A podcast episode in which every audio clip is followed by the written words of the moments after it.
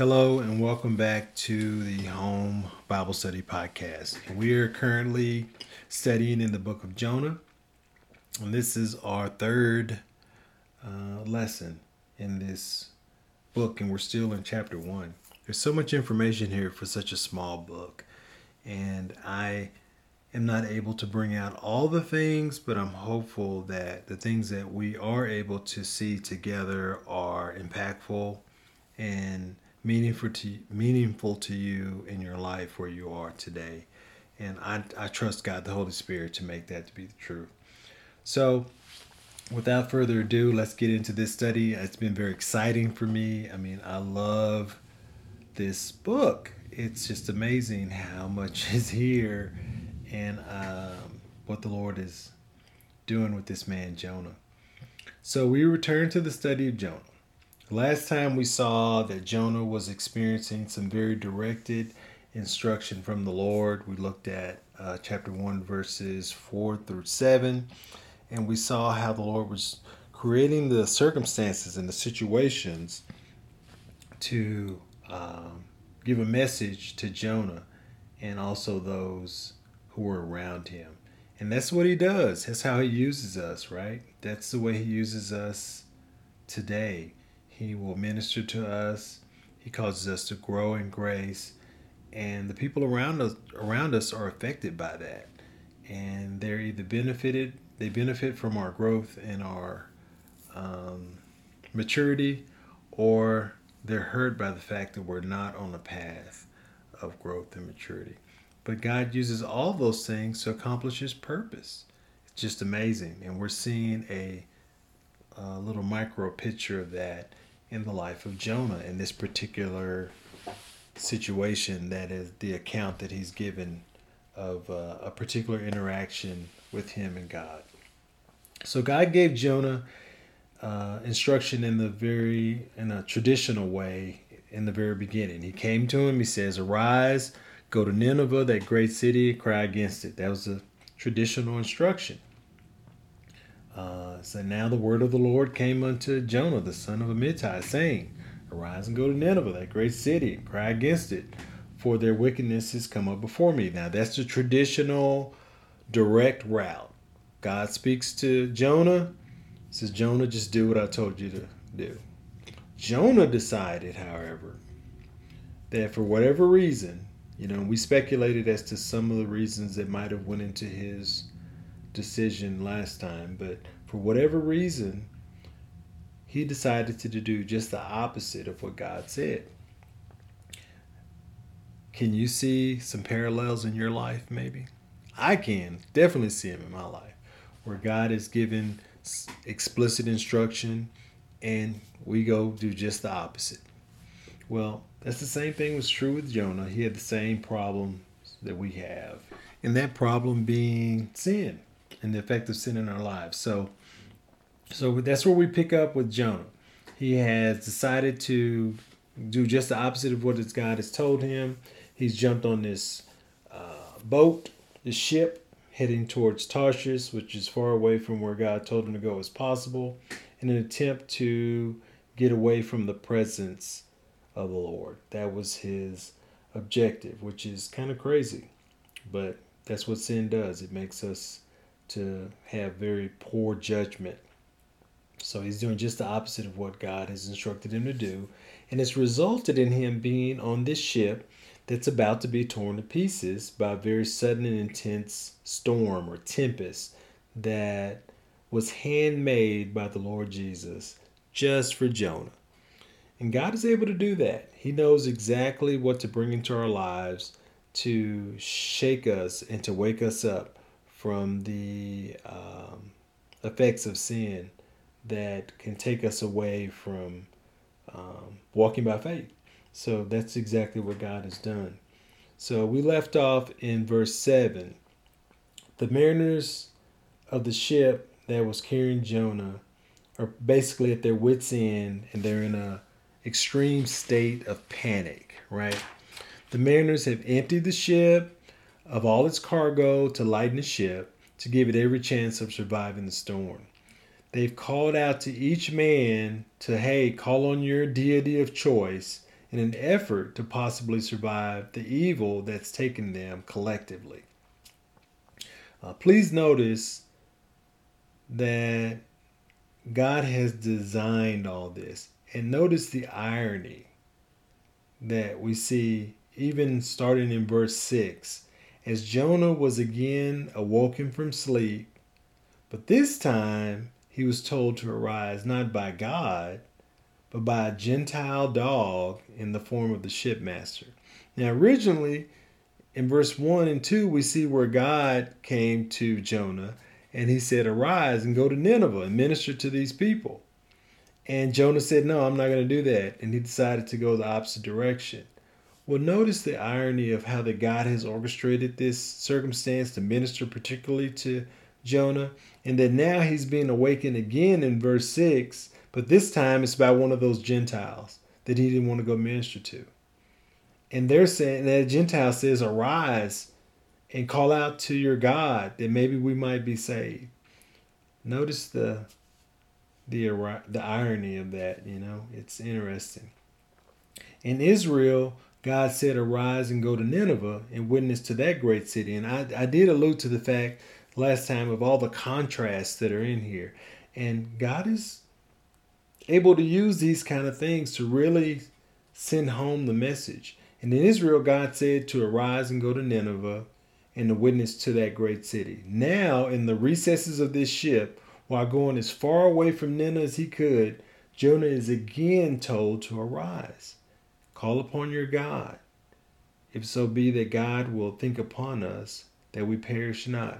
So again, he's called to wake up, O sleeper, and to minister, to call out to God and to minister on behalf of these Gentiles that were on the ship. So the point I think is that you can't get away from God's purpose. There's nothing you can do to escape God's purpose and plan for your life. So you might as well embrace it instead of trying to run from it because in running from it, you're still going to accomplish God's purpose. It's just going to be in a way that is a lot harder than that traditional way from when God originally gave him the message. I mean, you got to notice the way God has orchestrated these events. Um, and it caused you to kind of chuckle a little bit because it's like, wow, you know, I can't help but see, you know, God's um, plan and purpose here. And, you know, God has a sense of humor. Clearly. Clearly. Um, so the calling of the Lord is irrevocable. And the word of the Lord is salvation. That's that those are the two messages that I see uh, being kind of reinforced in this account. Uh, Jonah couldn't, we can't um, in no way escape the, this truth that salvation is of the Lord. Uh, God's purposes and plans will be accomplished. We can do it the easy way or we can do it the hard way. That's what God is telling us through Jonah. Uh, but his purposes will be accomplished. So we're going to pick up this really thrilling account in chapter 1, uh, verse 8. After the lot had fallen on Jonah. So the lot fell on Jonah. They were trying to figure out, well, why is this happening? So they cast lots, and the lot fell on Jonah.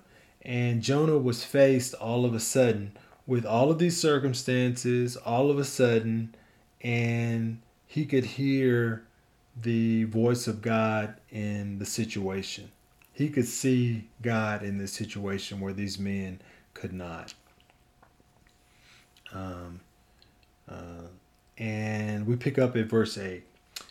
Then said they unto him, Tell us, we pray thee, for whose cause this evil is upon us? Uh, what is thine occupation? Whence comest thou? What is thy country, and of what people art thou? So the lot falls on Jonah, and these men are like, hey, we don't understand what's going on. Can you tell us what's going on? Because the lot clearly fell on you. So you're clearly the cause for all of this that's going on with us. And we want an explanation. And they start asking questions.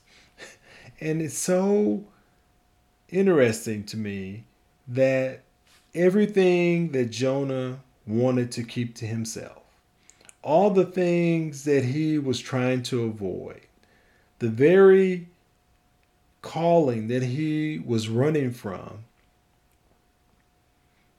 God creates the circumstances and situations to where he has to confess these things to these Gentiles, the very thing that he didn't want to do. I mean, you have to see the irony in that. So we see that Jonah sought to run away from his calling, his calling to witness to these Gentiles, uh, Nineveh. He was intent on getting as far away from the Lord Jesus as the ship could carry. Jonah was unwilling to witness to the Gentiles, and he didn't want to share the grace of God, right? But in spite of that, we see this is what he ends up doing with the mariners on on the ship. You know, originally he's like, "No, I don't want to witness to these to the Gentiles, those Ninevites." But God creates a situation where he ends up doing that on the ship because they ask him these pointed questions. You know, what's your occupation? well, I'm a prophet of God. From whence did you come? The nation Israel. and what's you know what's that country? And uh, what people are that? Well, I'm a Hebrew. You know, from the nation of Israel. so he's he's gonna witness. We're gonna witness. We're gonna have a testimony in spite of whether or not we embrace it or not. It's important for us to embrace it because in doing so, it's a much um, softer landing. Uh, when we're in the will of God, when we're looking to Him for direction and we're obedient to Him, it's a it's a better situation for us when we just obey God. That's that's that's the message here. Just obey God because he will accomplish his will. It's it's unavoidable. His grace is irrevocable. His calling is irrevocable. So you must um, yield to to his will and his purpose. So if God asks you to do something, if he says to go do it, just do it. That's the message here. Just do it. Um, don't let anything get in the way of you doing it. The best thing to do is to ask him for grace to accomplish his will. In verse 9, after they ask him these questions, we see the response of Jonah to these questions. Verse 9, he said, Unto them, I am a Hebrew, and I fear the Lord, the God of heaven, which has made the sea and the dry land. I think it's really important uh, what he said. Now, these people would have been aware of the Hebrews. The Hebrews were famous at this point because um, the Lord had delivered them from Egypt. Egypt at the time was the most powerful nation in the world, and they were humbled by these Hebrew slaves uh, and their God who brought these plagues and uh, delivered them out of Egypt with a mighty hand. And the story of that went across the world. People were in unbelief that this was happening. And so people knew of the Hebrews and they heard of the different accounts so these men would know because of their proximity to the nation Israel, they would have had a witness of who they were and who the Hebrews were and the God that they served. And so these were very impactful words that were chosen uh, by uh, this man to minister to them. Um, and we can see that in the response that they had to these words. But um, he says, I am a Hebrew. So that was very impactful. And I fear the Lord. Now, when he, when he says, I fear the Lord, the word fear means a reverential respect. And we have to think about the fact that Jonah was in a state of rebellion. He was in a place of rebellion. He was on a path away from God. But here he had to give a testimony of his relationship to God. And that must have ministered to Jonah deeply to say, to have to pronounce to these men that I fear or reverence the Lord, but yet I'm in a place of disobedience. And God is able to create those kinds of scenarios to really send home the sinfulness of sin because that's how we're able to see it that that we're able and I mentioned this I think in the when we first started this study that it's amazing that we can disobey a God that's so loving and has done nothing but good for us. And that's what Jonah had to face in giving this testimony when he said, I reverence the Lord, the God of heaven. Um, I'd venture to guess that these mariners had heard of the Hebrew people and the God that they served. The witness and testimony of the Lord had reached the entire known civilized world, but especially in that region. People heard of how a group of slaves in Egypt uh, and the God that they served humbled the greatest nation known at that time, which was Egypt. And they were known as Hebrews. Uh, these men probably knew something of the way the Hebrews came in possession of their land and the power of Jehovah, the one that Jonah says that he reverenced. And also notice in his testimony that he says that he that he reverenced the Lord, the God of heaven, right? That's showing God in his exalted state, uh, his holiness, separate from man, separate from uh, anything associated with the world, the God of heaven, which has made right? Created, this is his power, the sea. Well, why is that important? Because the sea is what was about to kill them. The sea is what was about to destroy their ship. He says, I serve the God of the sea. And that would have been very impactful to these mariners who were associated with a seafaring lifestyle. But the real strength of this testimony is at the very end, what he says, who hath made the sea and the dry land. And I think that's important because these men probably had sea based gods. Their gods were sea based. And they only worried about praying to these gods when they were at sea. When they're on dry land, they're like, hey, I do whatever I want to do. I don't need you. I only need you when I'm out there on sea and I get into trouble.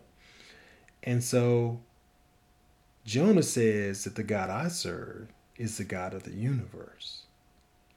That his presence is with me on the sea and on the dry land. That I have a constant ministry from him, a constant connection and presence of my God, the God that's in heaven. And that must have been very impactful to these men. And, you know, don't lose sight of the fact that God has created this circumstance and Jonah now is fulfilling the purpose of a prophet. Even in his rebellion, God has created a situation where Jonah is going to minister to these men.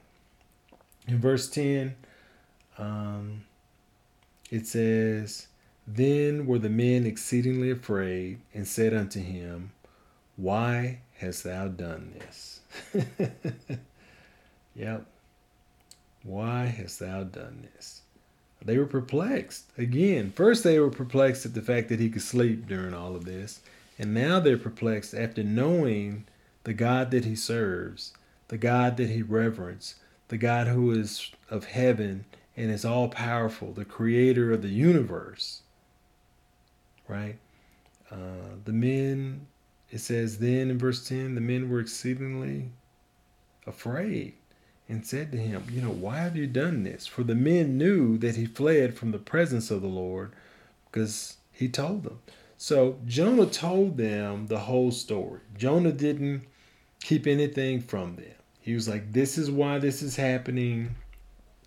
I fled from the God that I'm telling you about. He told me to go minister, and I decided to go another direction. Right? I decided to do something else. So Jonah gave a strong and powerful witness to these men. These mariners who were faced with the uselessness of their gods if they called upon. Jonah introduced them to the one true God, Jehovah. Um, they were in, introduced to him by this you know, you, you could call him a reluctant prophet. You know, that wasn't his intent on getting on the ship was to minister to people, especially not Gentiles, but that's what God had him to do. Jonah didn't need to really share anything other than what the Lord was doing in his life at that time. And that was enough. That was enough to um, make an impact on these men. And these men were understandably perplexed as to why Jonah would disobey this God. Like, look how powerful he is. Look how amazing this God you serve is. Why would you do this? Why would you disobey him? Uh, by Jonah's own testimony, uh, the God that he served was to be reverenced. Uh, he's the God of heaven, which made the sea and the dry land. Uh, it's very important to see the perplexity of the situation and that these men who didn't know God were able to see how just astonishing it was that uh, Jonah would do this and to place them all into such peril because of it. You know, I think we need to take note at how incredible it is uh, to anyone, right? To the foolishness of disobedience, to disobey God. How, when presented properly, any logical person will come to the same conclusion. Like, why would anyone disobey this God? God has made that point, I think, more, you know, resident to Jonah in this situation by giving him this opportunity to speak out loud and to share his own folly to these Gentiles. And you got to think about it. He's talking to the people who he thought he was above, that he perceived himself to be greater than because of his access to the true and living God. And now they are basically uh, calling him out and saying, you know, why would you do something like that? You know, it's better to be corrected by the word of God than to be corrected in front of the whole world. And that's basically what's happened. He's being corrected by those whom he should be correcting. And it had to be very humbling for Jonah to be in this situation. Very humbling. Correction is grievous unto him that forsaketh the way. That's Proverbs 15:10. And that's where we see Jonah at this point. He is now being corrected by these godless Gentiles. He they stand perplexed. They were afraid exceedingly and they wanted answers. Why would anyone do this? why have you done this in the first place? Um, it makes no sense to them. And that's what happens when we take our eyes off the Lord and we fall into sin. We look ridiculous to the world. The ones that are supposed to represent God and His grace, His power. We say we reverence Him, but our actions say just the opposite. And it's important to see that the world takes note of that and it hurts the cause of Christ. Um, it's important for us to learn from the failing of Jonah. It's better for us to be corrected by the word than to fall into this situation ourselves and have to experience it. It hurts enough just hearing about it through Jonah through his experience. Uh, I pray that we would not have to learn by experience, but we would learn from revelation. That's really important. Now Jonah will move into the tempest of this correction. This this is just the beginning. It seems pretty harsh. It seems like a very difficult situation for any child of God to be in, but remember, this all started because Jonah rose up to flee to Tarshish from the presence of the Lord. So when we start off on that route, it could lead us in some very, very, very dark places. And it's interesting that that's exactly what's happening with Jonah. And you would think that this was bad, right?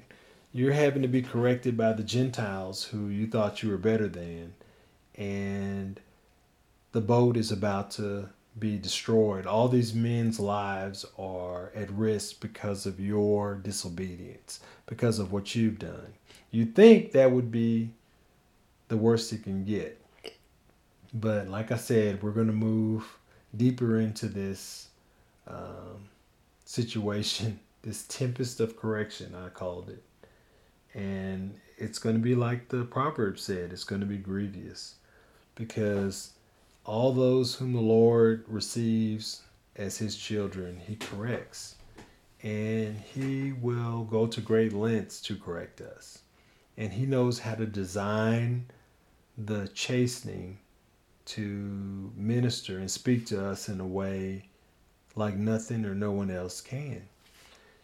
And it's because of his love that he does this. Um, it's it's out of love, and because he wants us to be perfected in Christ, and this is a part of the process. Um, we have a sin nature, and he gives us everything we need to overcome that. And it's we have a responsibility to be obedient and to walk by faith. That's the only answer. I mean, I feel like I say that over and over, particularly when we I've been studying uh, Hebrews and we've been going through Hebrews and it keeps coming back to that same answer. And it seems pretty simplistic, but we still have this problem just like Jonah. So let's take note of the fact that the sin of the prophet has consequences, and these consequences have engulfed those around him, even these mariners. God will be glorified in obedience or in discipline, but either way, he will get his message across and he will be glorified. So it's important for us to kind of take note of that and understand what it is that the Lord has for for Jonah. Um, Jonah ended up witnessing to these Gentiles. You know, he did. That was that was what the Lord intended for him to do in the first place, and we see him doing that. In verse 11, um, it says, Then said they unto him, What shall we do unto thee, that the sea may be calm unto us? For the sea wrought and was tempestuous. So these godless men have been, I'd like to say, properly exercised by the witness of the prophet. They have responded positively to the witness of Jonah. Uh, they're no longer looking to themselves or to their gods, right? Uh, they're now looking to the man of God to lead them through this storm. You have to notice the shift that has happened the work that God has done in these men's lives. Um, the Lord has used Jonah to witness his truth to these men. And they've responded with, you know, what shall we do? They're like, okay, clear, we believe everything that you've said. We believe your account. We believe that you serve the true and living God of heaven, of the sea, and of dry land. What do we do about the situation that we're in now? this is the point in where in which the person who's witnessing can now present more of the truth. If you don't get to this point when you're ministering to someone, if they don't get to the point where they say, "Well, what what is what shall I do?" then they're not receiving your witness. These men have received the witness, and they say, you know, what shall we do? This is the evidence of God doing this work in them. Um, we can see the same thing in the Apostle Paul when he was converted, who also was a missionary to Gentiles. Um, he asked the Lord Jesus the same question. It says, And trembling and astonished said, Lord, what will thou have me to do? This is the response of faith. This is the response of a person who has met the Lord Jesus Christ. And that's the only proper response. And that's in Acts uh, chapter 9, verse 6. You know, what shall we do unto thee? is what they ask uh, in verse 11. That the sea may calm unto us, for the sea is wrought and tempestuous, meaning it's about to kill us. It's about to destroy our ship. We're at our wits' end. Now they're looking to the man of God for instruction. That's a huge shift here. Verse 12, and he said unto them, Take me up, cast me forth into the sea, so shall the sea be calm unto you. For I know that for my sake this great tempest is upon you. So now Jonah gives them the answer because God told him. God told him, This is what you to tell him. And now Jonah's in a place where he's wanting to be obedient. God has created the scenario so that he is obedient to God and he shares the message that God has given them, given to him to give to these people. So now we see the answer, you know. It must have been from the, these men's perspective incredulous. Everything that they had done was to avoid anybody losing their life. They readily cast over all the cargo but not any man, right? Because they wanted people to live. Uh, this this solution that Jonah had given them went against everything they considered to be rational. But it was the only way because that's what God said. The prophet knew that this was the way. And in faith, he told these men the will of God. You got to see that. Uh, you have to see that when God told Jonah this, that that was not something that Jonah received pleasantly to think that he'd need to be thrown overboard. And rather than be disobedient again, Jonah's learning the lesson to obey God and to walk by faith. And his faith was to trust that the Lord, his will was perfect and it was good. And so he told these men what it was they were to do. But this went against everything that these men were trying to accomplish. To think that they would have to toss him overboard. But Jonah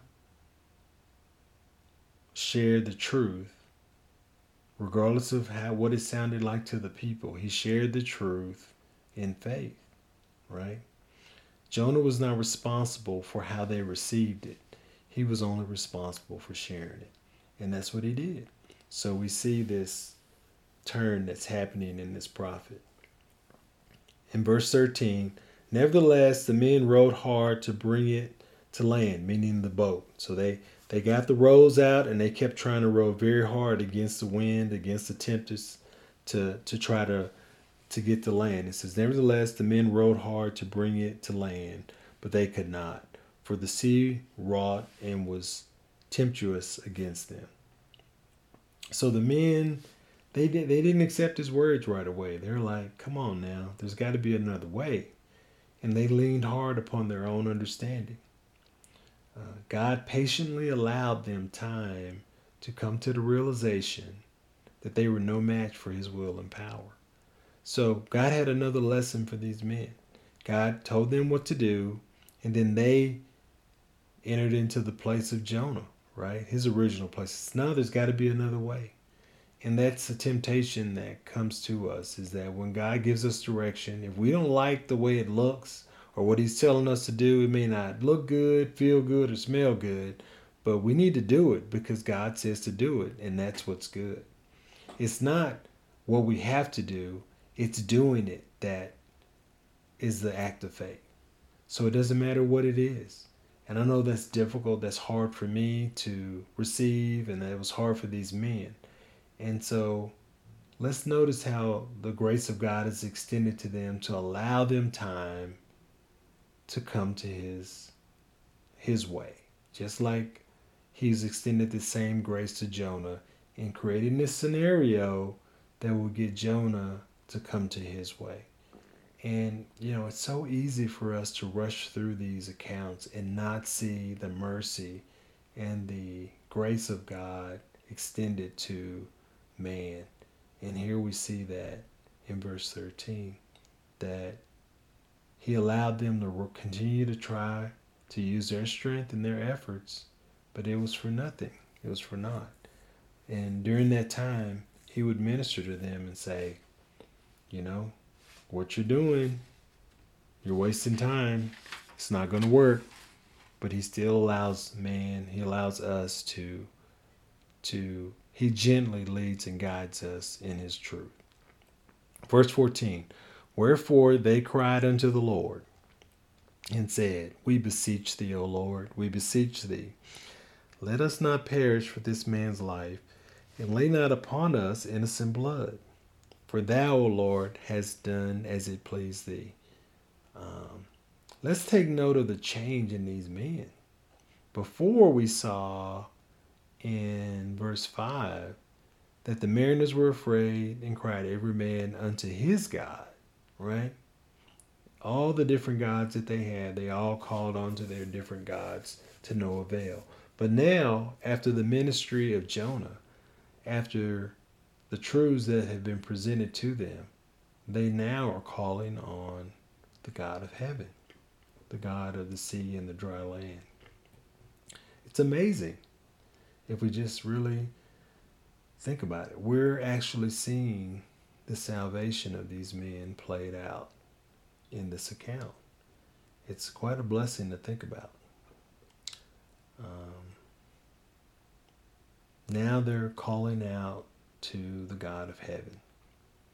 We can see the ministry and the calling of the Lord Jesus in these people and how that he's affected their lives and their direction. The direction of their lives have changed rather suddenly. And that's the same experience I'm sure all of us have had in our salvation, and we should want that for others. Uh, God ultimately chooses who He wants to save. He's not giving it to us to decide who gets saved and who doesn't. That's another underlying message here that God saves who he wants to save. And we don't know who that is. All we're to do is to be obedient and to proclaim his word, to share the gospel. When he gives us opportunity, when the lot falls upon us, we're to minister. And great things will happen from that all we have to do is share what God has done for us. It's that simple. It's really that simple. And that's what Jonah is is doing. Um, how then shall they call on him in whom they have not believed? Clearly, these men believe on the Lord. They're calling on him. They're praying to him now, right? They're crying out to him. And how shall they believe in him whom they have not heard? Well, that we know they've heard of him because Jonah ministered to him and told them all about the true and living God. And how shall they hear without a preacher? Romans 10 14. So here we see um, the ultimate purpose of God saving believers and having them stay upon this earth so that we can continue to minister and witness on his behalf. And that's what is happening here. And we're seeing the blessing of that. Now, these men have come to a collective knowledge of the Lord, this, this entire ship, and they're now acting in faith. They passionately cry out to the Lord, right? They appeal to the Lord now um, as they, you know, have been introduced to the one that has saved them and they don't want to throw the one that has introduced them to the God of heaven, of the sea and the dry land. They don't want to throw him overboard. Their first act of faith after being saved is to throw the person that ministered to them overboard. You talk about a challenge of faith. That's a challenge of faith. But that's what they're called to do. That's what they're called to do. And so they they they cry out to the Lord for direction and for understanding and for his grace. You know, this was what I call a real challenge of faith.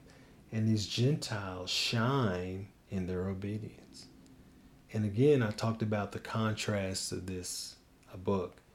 And let's contrast them to Jonah, who didn't want to minister to these Gentiles, who thought they didn't deserve the grace of God. And look how they're responding.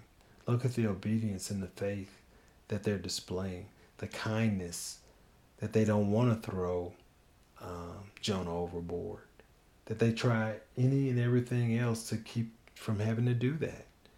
Whereas Jonah didn't even want to go minister to the Gentiles. What a contrast.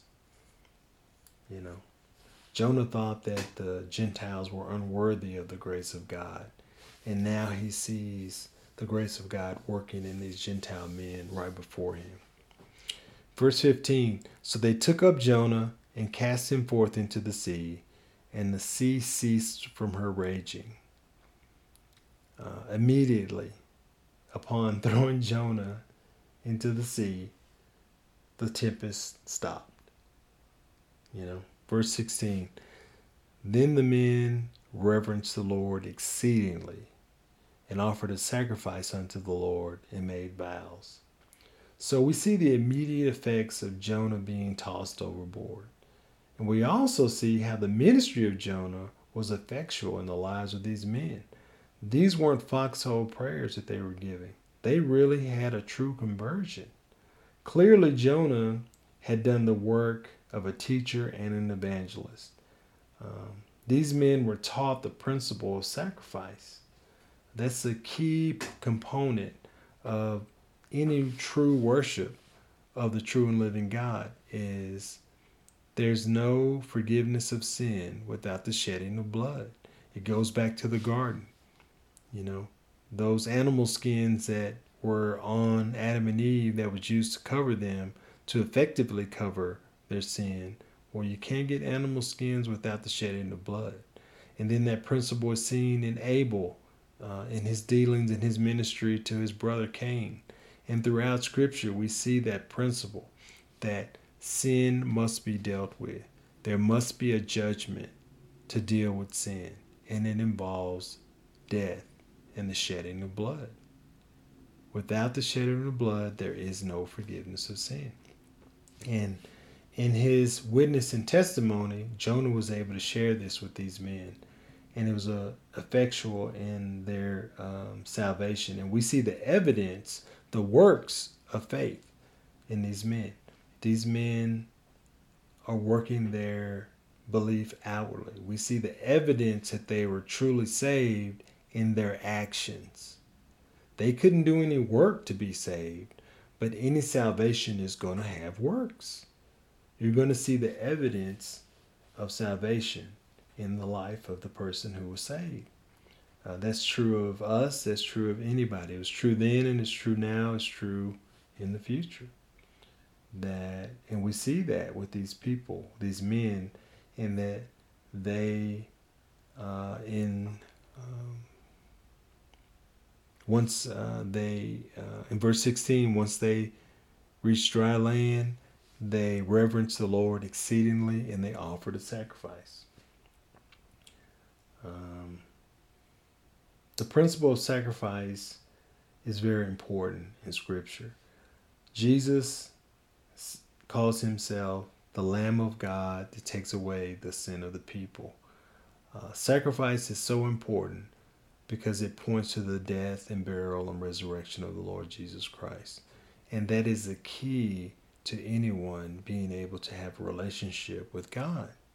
It's through that great monumentous event that happened. Everything in the Old Testament points towards the coming of the Messiah in his sacrifice. And everything beyond that looks back to that sacrifice.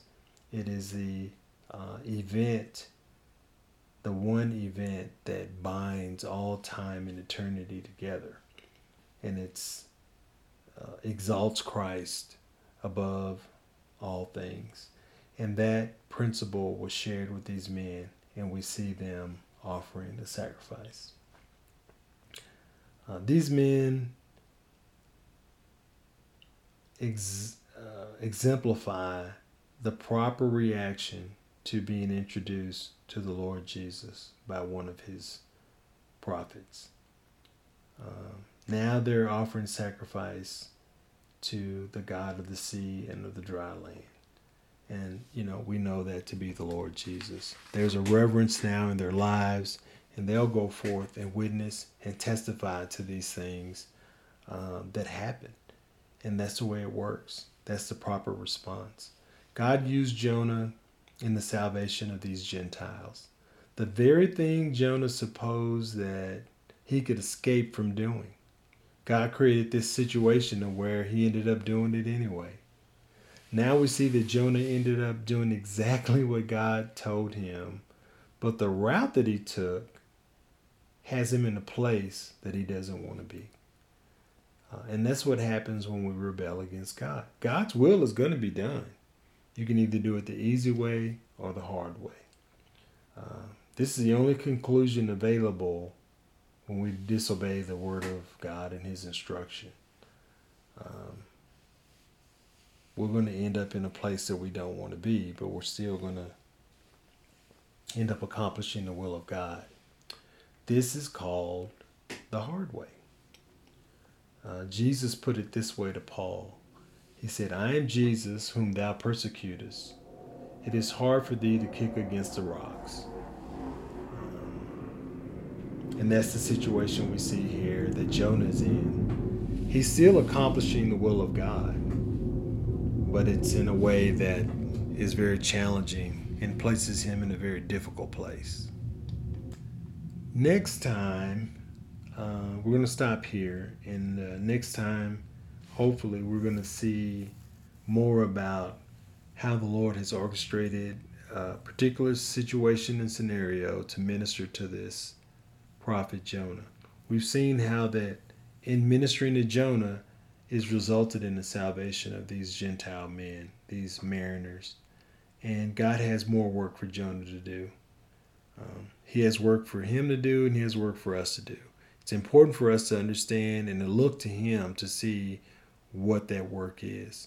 And when we do it, and we're obedient, and we yield ourselves to the will of God, and we walk in faith, so much blessing comes to our lives. So much blessing.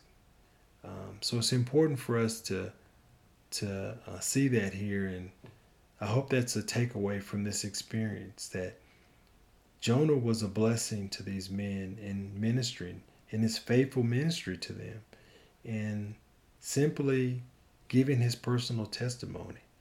How how effective can we be if we were to yield ourselves, our abilities, our experiences with the Lord Jesus, and share that with others? I think that's important and I want to make sure that I um, at least introduce that to you to meditate upon. Let's close. Father, thank you for your word. Thank you for Jonah. Thank you for having Jonah to share this experience, and thank you for creating the situation that brought this about. And we pray, Father, you continue to help us to see the significance of your interaction with just one of your people and that we would understand that we have a great and important role that you may be desirous to use one of us the way you've used Jonah. Uh, and we're not even aware of that. The important thing is that you know what you're doing and that we yield ourselves to you. By your grace, Father, we pray this will be true. It's in Jesus' name we pray. Amen.